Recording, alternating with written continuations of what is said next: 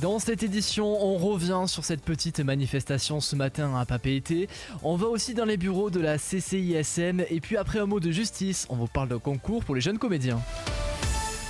Le journal, c'est avec Valdemar Delage. Bonjour Valdemar. Bonjour Damien, bonjour à toutes et à tous. Une manifestation ce matin dans les rues de Papeete. Oui, un petit cortège, une quinzaine de personnes tout au plus, mais beaucoup de pancartes et de slogans, et même une casserole pour interpeller les passants. Au centre de la grogne, les problèmes d'insécurité à Papeete qui seraient devenus un fléau. Les manifestantes, membres du nouveau collectif Un cri dans la ville, listent les agressions qu'elles ont subies ou dont elles ont eu vent, avec en tête de cortège Marci Paoteha, elle-même victime voilà deux mois d'un vol à l'arraché qu'il a laissé avec 15 jours d'ITT. Et son discours vise avant tout le maire de Papeete, Michel Buyard. Le Tavana de Papeete est le premier magistrat qui a la compétence de sûreté et de sécurité de sa population. Et cela, il a failli à son premier devoir. Tout simplement parce que les éclairages dans les ruelles de Papeete ne sont pas toutes allumés. Si ton panne s'est cassé, on ne répare pas. Les caméras que j'ai pu visionner, blackout, on m'a parlé de blackout, mais toujours à réparer. C'est nous qui payons nos contributions, nos impôts. Pourquoi ça ne s'allume pas? Nous demandons la sécurité pour tous. Marci Paotehea, qui avait déjà pris la parole sur plusieurs faits divers par le passé et qui était en 2020 tête de liste à Muitaira, au municipal de Pierre, où elle a été élue. Avec son collectif, elle a relié ce matin euh, à la mairie, à l'Assemblée, avant de partir vers le Haut-Commissariat, à qui elle demande un audit sur l'utilisation des fonds destinés à la sécurité par la mairie.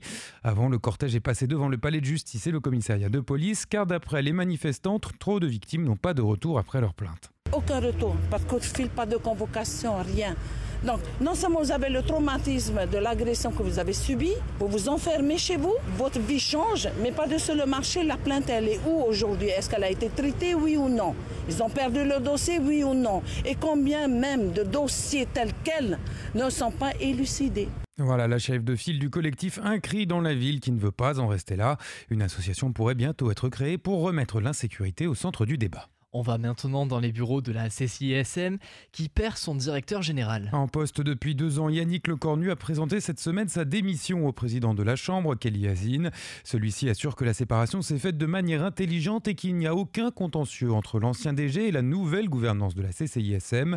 Yannick Lecornu a donc mis fin à ses fonctions hier. On a arrêté la collaboration avec Yannick de façon intelligente. Il a mis fin à ses fonctions-là depuis hier. Il n'y a pas de il n'y a pas de heurts, euh, quoi que ce soit. Le mode de fonctionnement qui est le nôtre est complètement différent de l'ancien mode de fonctionnement. Nous, on est entrepreneur euh, actif. Du coup, on est euh, dans une vision très collaborative des choses. C'est là où, effectivement, on n'était pas forcément en adéquation avec la vision qu'avait l'ancien DG. Voilà le président de la Chambre, Kelly selon qui le périmètre du directeur général a donc été le sujet principal des discussions avec le futur titulaire du poste, car il est déjà trouvé, mais Kelly ne souhaite pas encore communiquer son nom.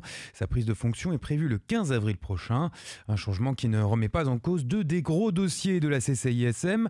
Le principe de la participation de la Chambre à l'appel d'offres pour la concession aéroportuaire n'est pas remis en cause. Et concernant la construction du nouvel immeuble à laquelle la liste de Kelly Hassine était opposée, le projet est trop avancé pour revenir en arrière sans risque juridique, mais il devrait être reconfiguré. Ça reste toujours un objectif. La seule chose, c'est qu'on va reconfigurer tout ça de manière à ce que ça coûte pas trop d'argent aux, patentés. La situation est tellement avancée que ça va coûter euh, plus d'argent de l'arrêter que de poursuivre euh, le processus. On part du principe de faire un bâtiment, mais avec une nouvelle reconfiguration du capital, mais également de la conceptualisation du projet dans sa globalité. Si jamais on faisait marche arrière, on serait euh, sous le coup d'un recours de la part des architectes, en fait, de tout qui participe à la construction voilà, et à noter également que le directeur de la formation et du développement de la CCISM, Alexandre Peignon-Guénier, avait lui aussi quitté la Chambre dès le mois de janvier. Un mot de santé avec un nouvel appel à la vigilance. Oui, une nouvelle alerte des autorités concernant la leptospirose. La direction de la santé avait prévenu que le risque d'infection était redoublé au lendemain de l'épisode de pluie torrentielle qui a touché le Fénois début février. Eh bien, ça n'était pas des paroles en l'air. 27 cas de leptospirose ont été détectés en 15 jours d'après le dernier bulletin de surveillance sanitaire. Il ne s'agit là bien sûr que des cas qui ont fait l'objet d'une analyse sérologique. Le nombre de malades pourrait être beaucoup plus important et les conséquences sont souvent graves. 20 patients parmi ces 27 cas sont au CHPF, soit un taux d'hospitalisation de plus de 75%. La race lance donc un nouvel appel à la vigilance pour toute la saison des pluies à Tahiti, mais pas seulement. Plusieurs cas ont été détectés ces dernières semaines à Morea, Rayatela, Wahine, Bora Bora et Taha.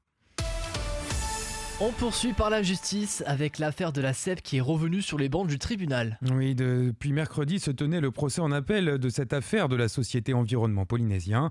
À l'issue du procès qui s'était tenu en 2022, Karl Meul, Dominique Roy et Hubert Haddad avaient tous trois été reconnus coupables de détournement de biens publics, de prise illégale d'intérêt et de faux.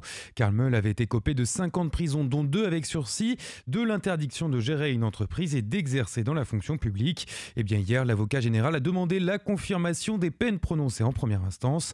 Le délibéré sera rendu le 16 mai. À noter que dans cette affaire, le syndicat Fenouama, qui a remplacé la CEP, a réclamé en tant que partie civile une centaine de millions de francs de dommages et intérêts. Un nouveau directeur pour l'OPH. Oui, après la démission le mois dernier du directeur général Orei Homana Rurei, le Conseil des ministres a nommé hier Maika Choi directeur général par intérim. Maika Choi a successivement travaillé à la Banque de Tahiti, au service des cotisations de la CPS et à la CCISM durant six ans, avant d'être brièvement directeur euh, du développement commercial d'ADT et plus récemment directeur du commerce de la mairie de Dijon en métropole. Orei Homana Rurei, lui, comme nous vous l'annoncions il y a près d'un mois, retrouve son poste à la tête de la la délégation à l'habitat et à la ville. Un nouveau directeur aussi pour l'IEOM. Oui, Fabrice Dufresne quittera la Polynésie au mois d'août après 4 ans en tant que directeur de l'Institut d'émission d'outre-mer à Papeete. Il est appelé à exercer les mêmes fonctions à Nouméa. Son remplaçant est Thierry Beltran, actuel directeur de l'IEO-DM IEOM en Guadeloupe depuis deux ans et demi. Auparavant, il a été directeur de la Banque de France à Limoges, mais il a passé l'essentiel de sa carrière au sein de l'IEDOM et de l'IEOM dont il a dirigé les antennes de la Réunion, de la Nouvelle-Calédonie et de Mayotte. Pour rappel, l'Institut d'émission d'outre-mer assure le rôle de banque centrale dans les collectivités ayant pour monnaie le franc Pacifique. On s'intéresse maintenant à un concours pour les passionnés de théâtre. Oui, avis aux jeunes de 18 à 24 ans qui rêvent de scènes, de drames et de comédies. Une école de Limoges, l'Estu, cherche ses futurs talents en Outre-mer pour intégrer une classe préparatoire à compter de septembre. À l'issue de cette année de préparation, les élèves auront ainsi toutes les clés en main pour tenter les concours d'entrée aux 12 écoles supérieures d'art dramatique de France, lesquelles forment en 3 ans les comédiens diplômés de demain. Alors pour les Polynésiens, le casting est organisé le 16 mars à l'école de musique des arpèges de Papeete. Prérequis pour s'inscrire donc être âgé de 18 à 24 ans à la date de rentrée, soit le 1er septembre prochain.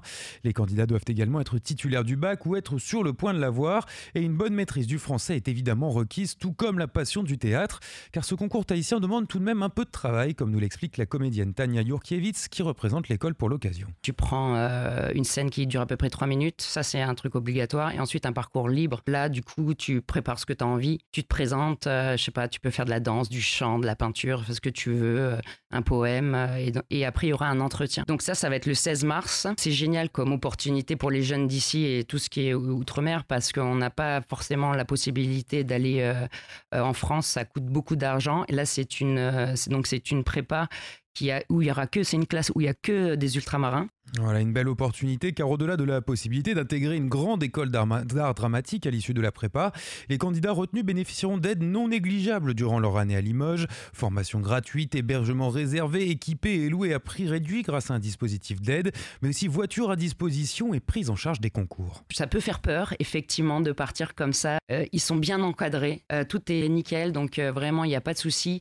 Pour les parents qui écoutent et qui sont là, oui non mais en fait moi j'ai peur, franchement n'ayez pas peur parce que c'est euh, c'est vraiment une expérience de vie euh, et professionnelle qui est extraordinaire. Vraiment, euh, ça vaut le coup. Moi, je l'ai fait, pas par ce biais-là, parce qu'il y a 20 ans, il n'y avait pas cette opportunité pour moi. Seul, ça peut être difficile. Donc là, il y a vraiment toute une équipe derrière. Donc n'ayez pas peur, foncez quoi.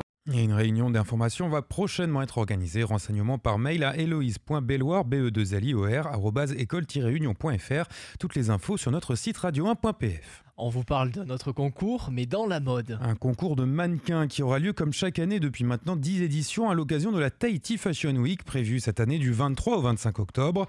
Les mannequins auront la possibilité de défiler pendant ces trois jours et peut-être de s'envoler pour Milan afin de démarrer une carrière professionnelle.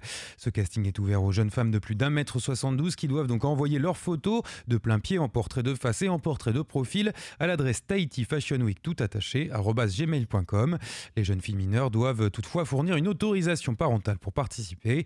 Les finalistes du concours se rendront donc à Milan pour rencontrer l'agence Brave Model Management où elles auront alors l'occasion de se constituer un portfolio professionnel et de rencontrer de potentiels clients. Elles pourront ainsi suivre les traces de jeunes polynésiennes à qui le concours a permis d'ouvrir de nombreux horizons, comme Tiavan par exemple, qui a remporté l'édition 2016 et que l'on voit maintenant défiler à Paris, Milan et New York, ainsi que dans de nombreux magazines et campagnes publicitaires. Un mot de jeunesse, puisque 24 collégiens ont été initiés au sauvetage aquatique. Ils ont appris les gestes qui sauvent en mer dans le cadre d'un projet pédagogique. Les élèves de 4e F du collège Anne-Marie Javoué ont eu droit à 6 heures d'initiation au sauvetage. Encadrés par Pouatea Ellis, championne de natation mais aussi sauveteuse en mer, les jeunes avaient appris à l'occasion de deux séances en piscine à remorquer une victime et à la mettre en sécurité. Et eh bien hier, pour leur dernier cours, c'est en mer qu'ils ont été mis en situation.